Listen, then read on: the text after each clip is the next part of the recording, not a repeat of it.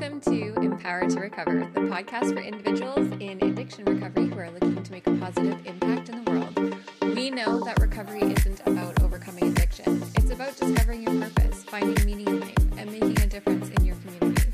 This podcast is for anyone who's been touched by addiction and wants to create a positive change. Thank you for joining us at the Empower 2 Recover podcast. Today's guest is Theo Fleury. We are so excited to get into his story.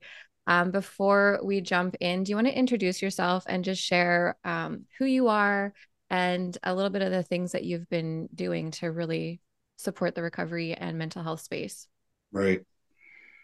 Uh, my name is Theo Fleury. I am a former NHL hockey player, uh, Stanley Cup champion, Olympic gold medalist, um, et cetera, et cetera, et cetera.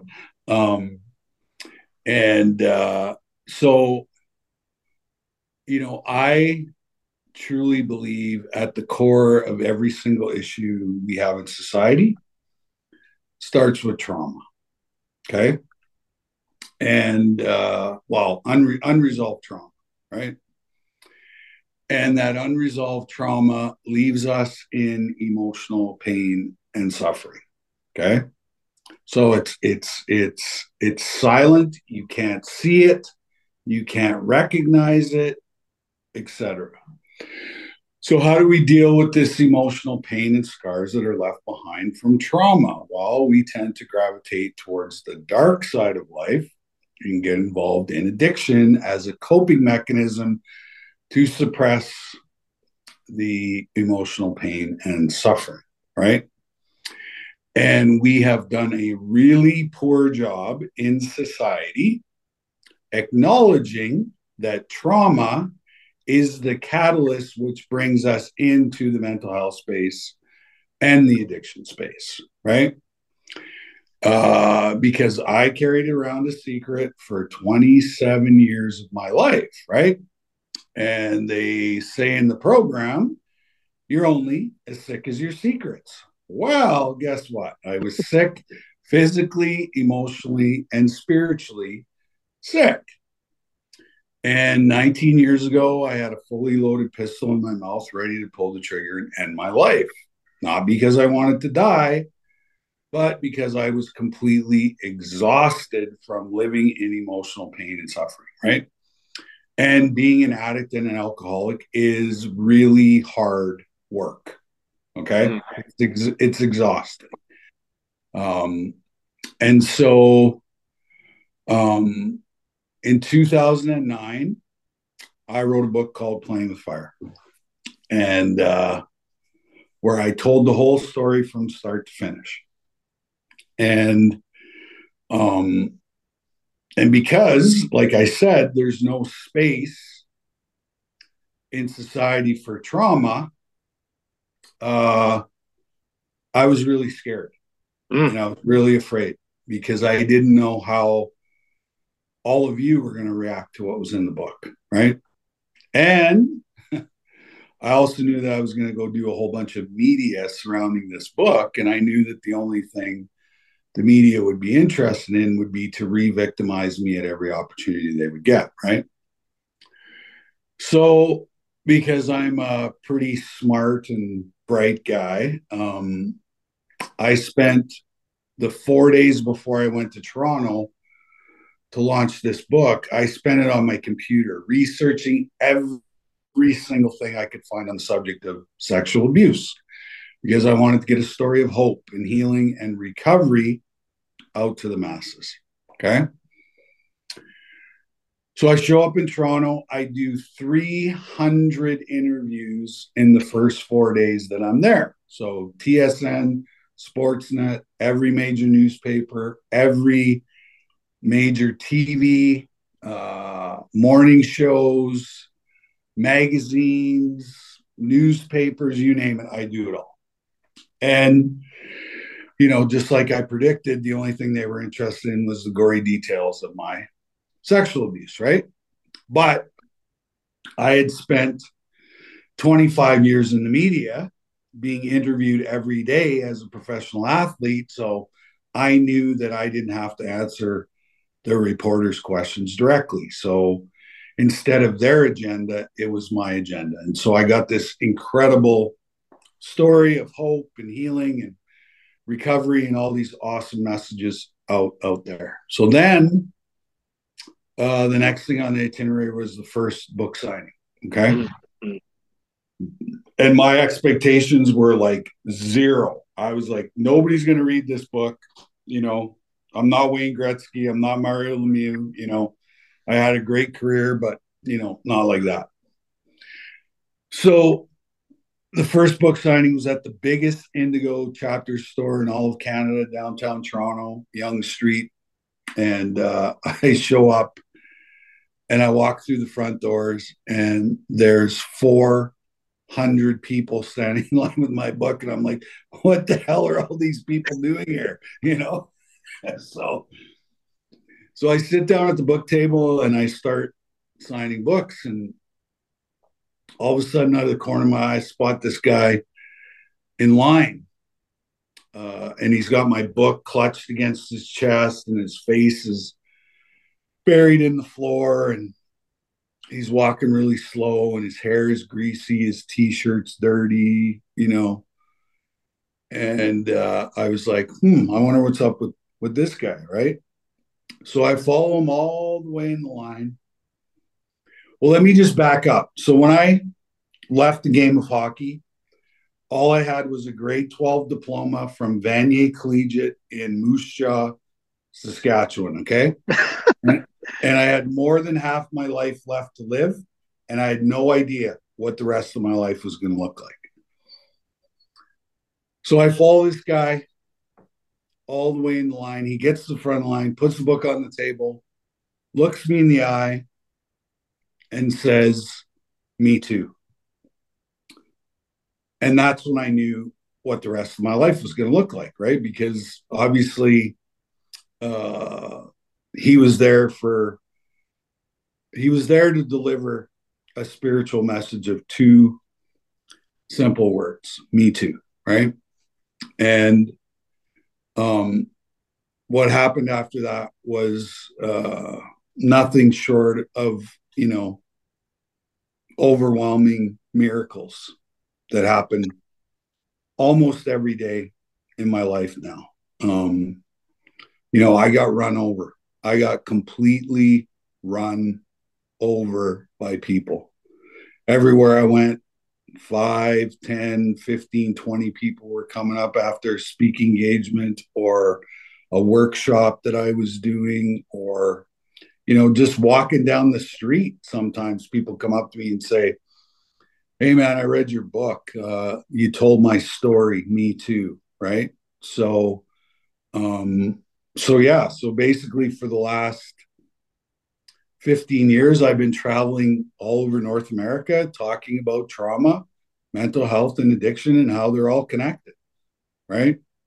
And, uh, and just giving people a different perspective on you know what recovery is really all about you know and uh um it is probably by far the greatest work that I've ever done in my whole entire life. Um, you know, the, uh, you know, let's face it, you know, COVID 19 is not the pandemic.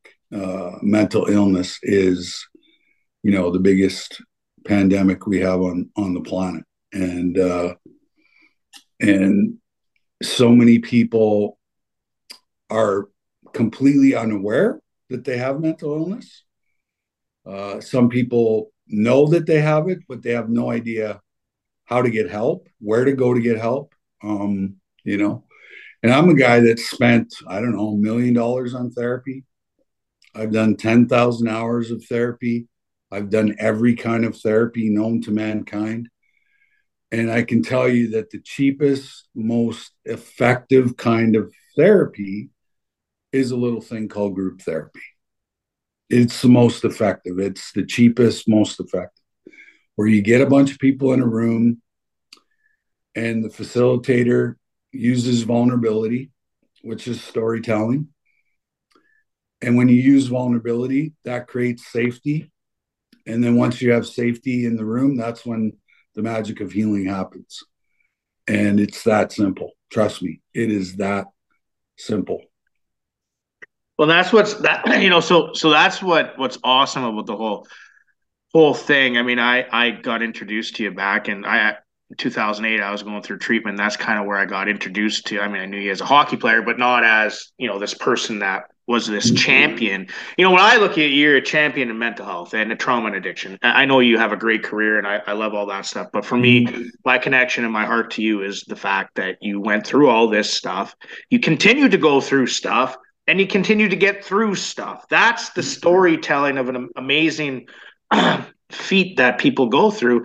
Um, and, and that's you know in 2008 and i got the i got the book you signed the book for me when i did a catering event for you back in in, in fort mac and that's right yes yeah we did we did that back then but at at the end of the day it was you know i saw this guy and i was like wow and then and then when i started to kind of get to know you more in the me too story that's powerful stuff right there where you weren't really expecting z- virtually nobody to show up right? Because of this yeah. story and everything. And then all of a sudden you have this lineup, and then there's this person that says me too, which kind of walks me into you do a walk too once a year, don't you? The the the walk. It, what's that all mm-hmm. about? The walk you do. well, after you know, after doing the book tour for a couple of years and traveling probably, I don't know, four or five times across the country, I saw the enormity of sexual abuse on the planet and it was getting absolutely zero attention.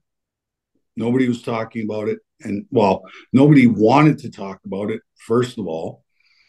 And, you know, I sort of became the poster boy for sexual abuse, which was not, you know, was not what I wanted. And so I said to myself, well, what's another word I can use to sort of transition out of this poster boy thing. And so, you know, I just called it trauma, right?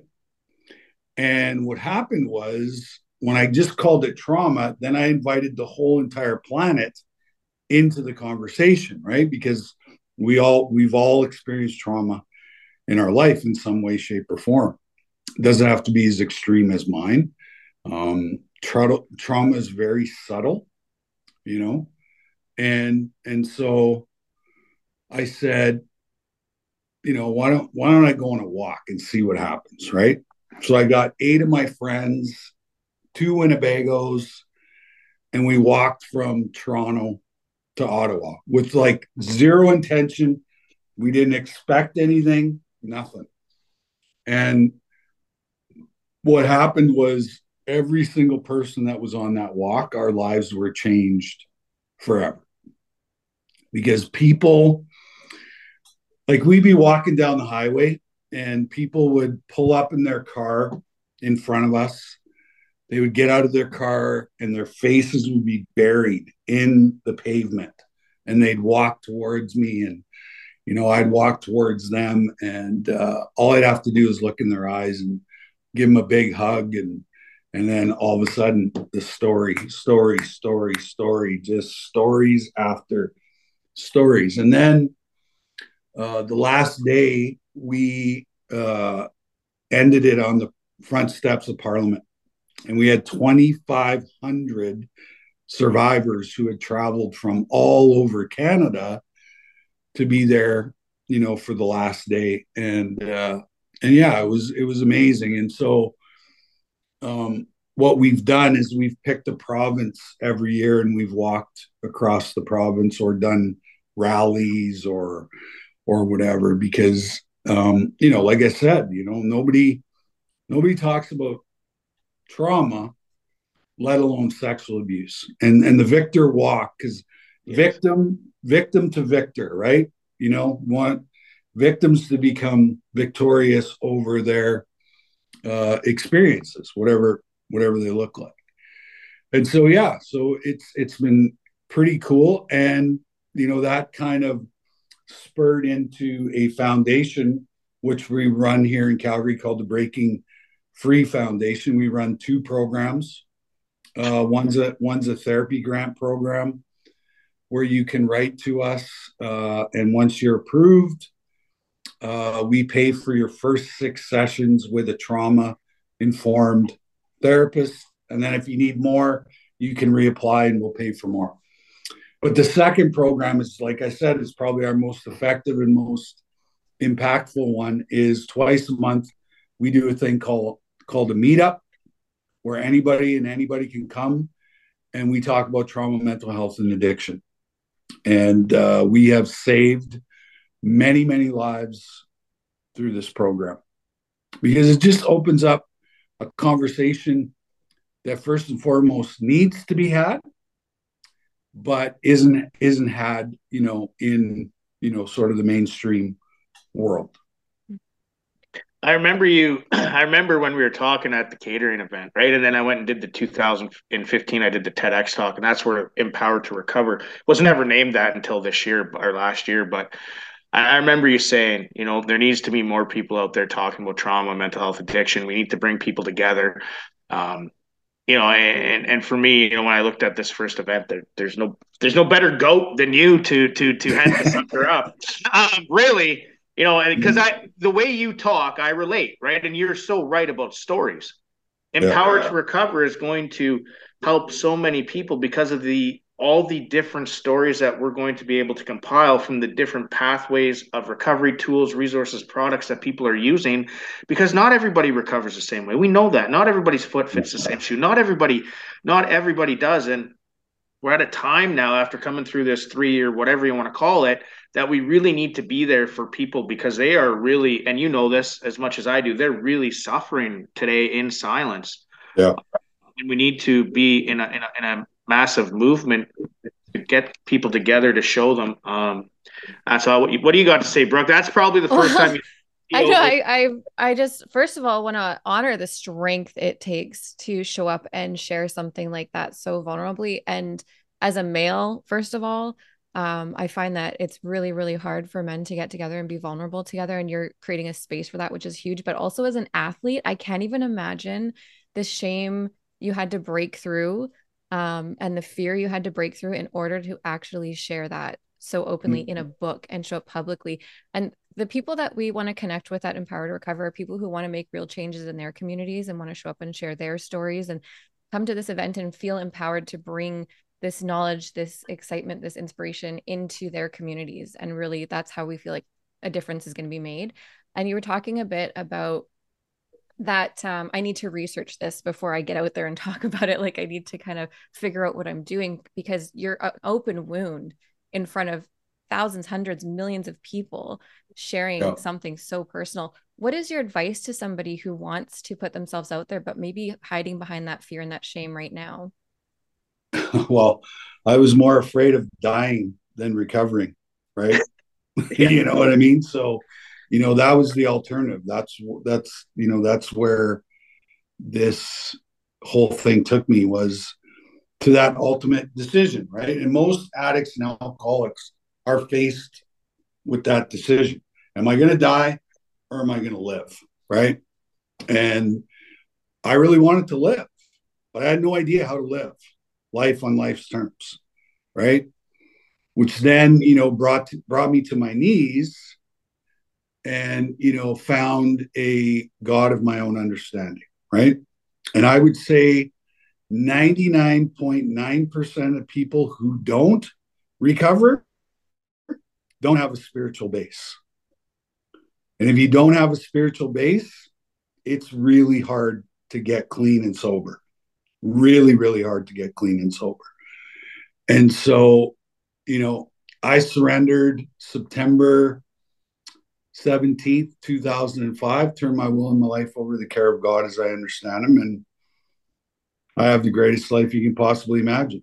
Right. And, and, you know, because it's a three step healing process it's physical, it's emotional, and it's spiritual. Right. And your daily routine has to have all three of those aspects in there. Otherwise, you know, you're, you're just going to uh, you know, continue to relapse, continue to overdose, continue to, you know, until um, you surrender, right? You know, I always said, uh, left to my own defenses, left to me running my own life, is the biggest shit show on the planet. Okay. And, you know, I sit comfortably in the passenger seat now and God drives the bus and I don't question anything. Nothing. Nothing. I just go with the flow and I live my life one day at a time. That's it. And then I get up and I rinse and repeat. That's it. Right. So do you think do you think over obviously because you know you, you're you're probably sitting around 18 years right now and I mean that's just a number just like mine's 15 or do you think over time obviously over time if you're doing the right things things actually you actually live a life in recovery versus like trying you know what I mean? Like in those early couple five six years it's like you're really because I'm watching my wife right now right? Like Ashley she's you know coming up on 4 years you know, for her, she got to see a different way of recovery on how I do things versus the traditional way, which we've all done, right? So she's got a different way of doing things. So, do you think you is there like a switch? Because I remember there being a switch. Like there's this switch that just all of a sudden went, I have faith. Faith is going to get me through this. I can do this. Obviously, I got to do the footwork and leave the rest up to whoever I believe in today um, to do it. Well, the ultimate goal is peace, joy, happiness, and serenity. And how do I get there? Right? How do I get there? Well, I would say the reason why a lot of people don't get there is because they're so full of anger and rage. Hmm. Right? So uh because my first reaction to everything in the past was anger. Hmm. Because what anger did is it kept people on the peripheral, never let anybody inside and find find my secret, right? Right? So I kept everybody, you know, in in the peripheral. But I realized that, you know, if I didn't work on my anger, um, I was gonna live a really lonely, bitter, angry, painful existence, right? And and so I had to learn how to cry right? I had to learn how to cry because that's what's underneath anger is sadness, right? And uh and you know, when I was able to tap into the sadness, the anger subsided, you know, exponentially. And and uh um it was it was an ugly process, but you know, like I said, I was gonna die. So, you know, what's what's the alternative, you know? So um, and you know, I, I love the fact that you you mentioned men. You know, uh, men got to heal on this planet. You know, because if you don't heal, what happens? You abuse your wives, you abuse your kids. You know, you abuse your people that are around you because you're angry, right? You know, I work in the prison system in Canada, and you know, all all the guys in the prison are just hurt little boys. That's all they are, you know. And they're very angry and they're very resentful. And so they take it out on society and end up with consequences, right? But when you're able to tap in and explain to them what their anger is really all about, it's just a beautiful process to watch these these you know guys who are all covered in tattoos, face tattoos, and whatever, you know they have that light bulb moment light bulb goes on and they express that sadness that they've been trying to express for you know for many many years. So it's it's powerful you know it's it's it's power like i love being a facilitator of healing because i've seen some incredible things. I've seen some incredible moments of healing that would absolutely just blow your mind and I said to myself, you know what? That's what I want to do for the rest of my life. I want to facilitate that kind of healing. Right. And, you know, that's what motivates me. That's what keeps me going is, is those moments of, you know, when people have their own light bulb moments. Right. Mm-hmm. And I'm not pushing it on them. I'm just using my vulnerability to tap into theirs to get them to use their voice. Right that's it. That's how this works. It's yeah, your, li- your, lived experiences. It, it just say I'm glad you brought up the prison system because I was I was doing the same thing for a bit there, and still I am a bit. Mm-hmm. And it's the lived experience that you and I and people that have what we have have gone through. Because I remember sitting on that other side of the glass with that orange on saying, Come on, get me out of here. I want out of here. Please, I'll do anything to get out of here. Right. Then yeah. I get out of there, but then I'm left with my own devices and I'm on the payphone at the end of the road calling the plug or doing mm-hmm. whatever I'm doing. Right. Yeah. So it's really you're right. When you see the light bulb moment, because I can look at every single one of those people inside a jail and go, you know what? You may have done a whole bunch of bad things. That doesn't make you a bad person. It does no. not make you a bad person. I'm glad you brought up the prison Hey, another question is about the, uh, you know, the decriminalization, safe supply, uh, safe injection sites, uh, that kind of thing. What do you think about that? I mean, I got my own opinion on it. As long as, you know, what, what's your thoughts on it? Probably the same as mine. it's a really bad idea. Really yeah. bad idea. Um, you know, uh, nobody ever talks about the solution. No. Right? That's that's that's where I see it. You know, I understand that, you know, um, you get it when you get it, right? But readily supplying these people with their, you know, sort of medication that they need to numb out uh, is a really bad idea. You know, um, it it you know it hasn't worked. You know, it hasn't worked. It won't work. It'll never work. Um, and uh, you know, I, I I'm just really frustrated with government and how they handle uh, addiction because they don't talk about trauma, right? You know, no. and, and if you don't talk about trauma, then you know nothing about mental illness and you know nothing about uh, addiction. So keep your fucking mouth shut and and let and let the professionals handle it. Right, the real people are out there who are working with real victims of trauma. Right, those are the people that need to be brought into the fold. To you know, but trust me, just like big pharma, they don't want anybody to heal anything. Right, they don't want any, they just want customers. That's it. They want customers. They don't want healing. That's why that's why they don't like me. Right? They don't like me because I'm I'm in the process of healing. And when you're in the process of healing, guess what? You can't be fooled anymore. Right? You're awake. You're awake because you recognize patterns, right? Yeah. You know, one of one, one of the wonderful gifts that I got from experiencing trauma was that I'm an empath, right? And I feel energy and I I see patterns and I see all kinds of crazy stuff, right? And because I'm open, honest, and willing, you know, I just call these people out and they don't like it, right? They don't like it. Well, hey, and it ha- it has to happen. Because eh, we are dealing with. We're, I, I do the same thing. People don't like me because I'm wide open and, and honest too, and I, am yeah. you know you're on a different level of where I'm at, but I I get the same shit. And at the end of the day, it's like this is how it works. You're going over how it works to keep individuals stuck and stagnant and sick so that you can benefit from that. And in the meantime it's it, you know you're right. It, it is it is very uh, frustrating but we do have um, cal from kids play who's speaking also at uh, e2r uh, you know he's he he's been in the uh, enforcement for 23 years. He was uh, on boots on the ground on the east side.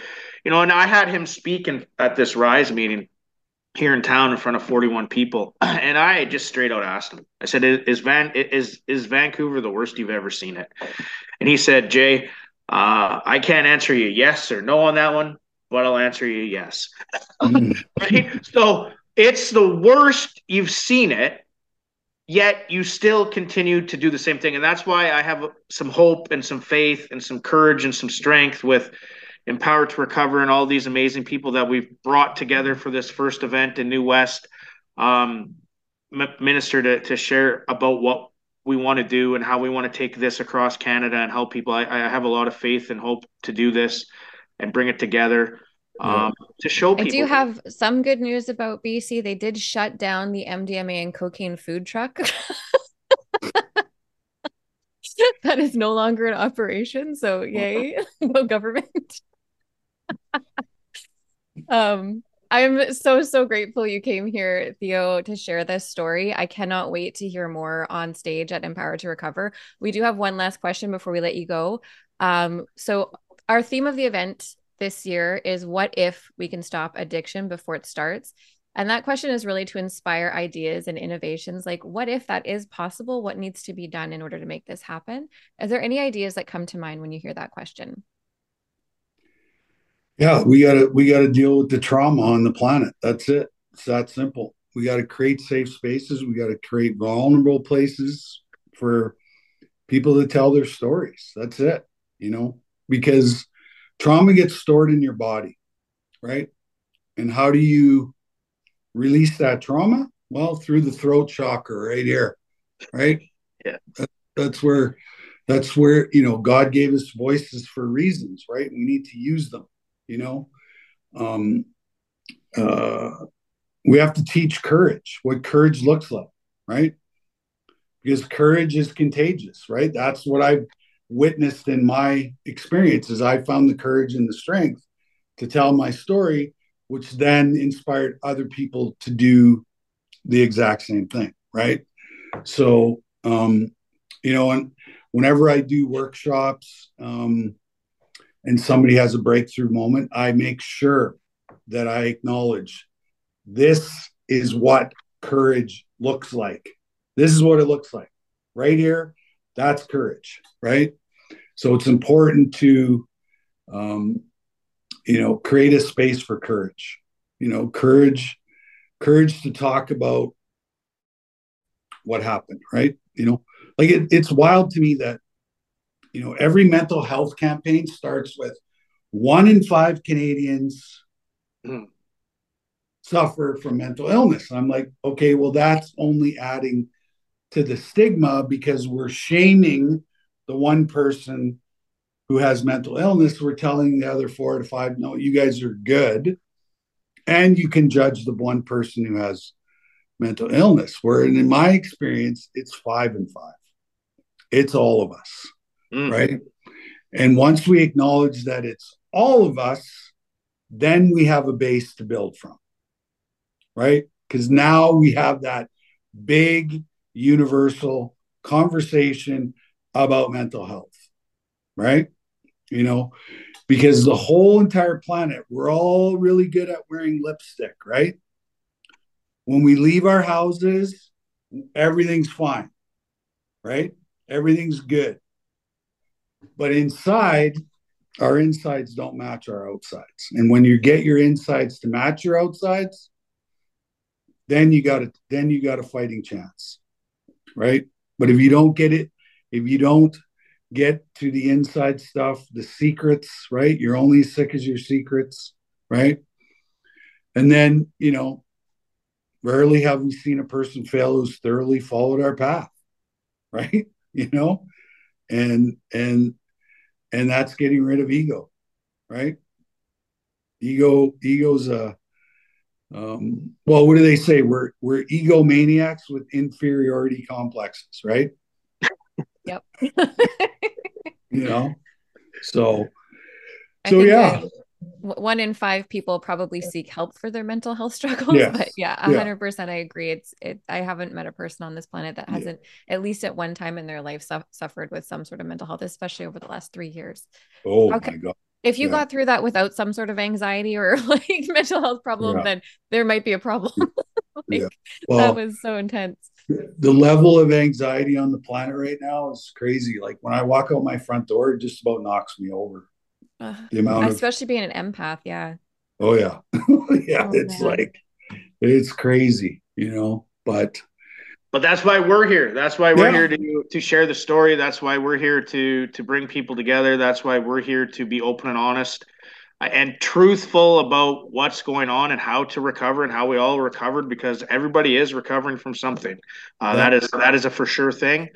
Um, and, and, we're just grateful that um, you took the time today with us, and, and I'm grateful that you uh, uh, said yes to to being the featured speaker at Empower 2 Recover. I've heard your story a hundred times. I don't get sick of it. I love the story. Um, well, and, it keeps it keeps getting you know sort of more refined and more poignant and more um, you know, it's just, you know, the more people I work with, the more people I'm in contact with, you know, it just, it's very clear now what needs to happen in order for the world to recover from trauma. Mm. Right. Yep. You know, because my, you know, the, the big goal I have is to alleviate pain and suffering on the planet because that's all I see. Right when you walk in these circles of trauma, mental health, and addiction, that's all you see is pain and suffering, right? Mm. You know, and uh, I think it's unnecessary. It really is unnecessary, you know. And, you know, as a collective society, we're really bad at relationships, you know, mm. and, and, the the one the one relationship that we ne- neglect the most is the one we have with ourselves Mm. And and if you start to have a good relationship with yourself, so if you love yourself and you take care of yourself and all those things, how do you think all your other relationships are going to be? The mm. same. Magical. They're they're, right? ma- they're magical. they're going to be the same. Yeah. So you know you have to look inward before you can look outward, right? So you know that's that's another message that's really really important, right? And you know, I'm learning more and more now about uh, how to heal yourself is, you know, frequency, meditation, sound, light, you know, all of these things that they've sort of suppressed and told us they were bad are actually uh, incredibly essential, right? You know, I listen to at least one sound frequency every day I meditate at least once a day. Um, I get out in, in in the sun. I play golf pretty much every day. So light, sound, and frequency, those three things have changed my life, especially at the beginning of COVID when they locked us down and uh, you know made us put masks on. Like I was out of my mind, out of my mind, because I need I need I need relationship. I need to interact with people, right? And uh, somebody said to me, you know, why don't why don't you meditate for 12 straight days and see what happens? And so I did it, and I was like, oh my god, I got out of this depression that I was in. I had hope again. I, I, you know, so many things changed in my life, and it's simple as logging onto your YouTube app on your phone and punch in meditation, and I guarantee you, there's a million meditations and whatever you're feeling in that moment there's a meditation for it and can help you re, you know it's it's like medication. So instead of taking an antidepressant put put a meditation on it. Does the exact same thing. Mm. same with same with the frequency stuff too. It's it's exactly the same. Yeah balances you're gonna love carl. Well he know he knows carl. know he knows carl, carl yeah, yeah. Oh, yeah. Right on. Oh my gosh, thank you so much, Theo. This was uh, absolute gold. I know you're a gold medalist, but this is the real gold. Like this, oh, pun intended. There, that's a good one. the fact that you're uh, so open and willing to share like this is just so huge and so powerful. Uh, we want to thank our platinum sponsor for helping make this podcast possible, Team Unity. Um, you can check out all that Ted is up to on our first episode. Uh, thank you again, Theo, for being here. We can't wait to see you May 27th yes. at the Anvil Center. Looking forward to it.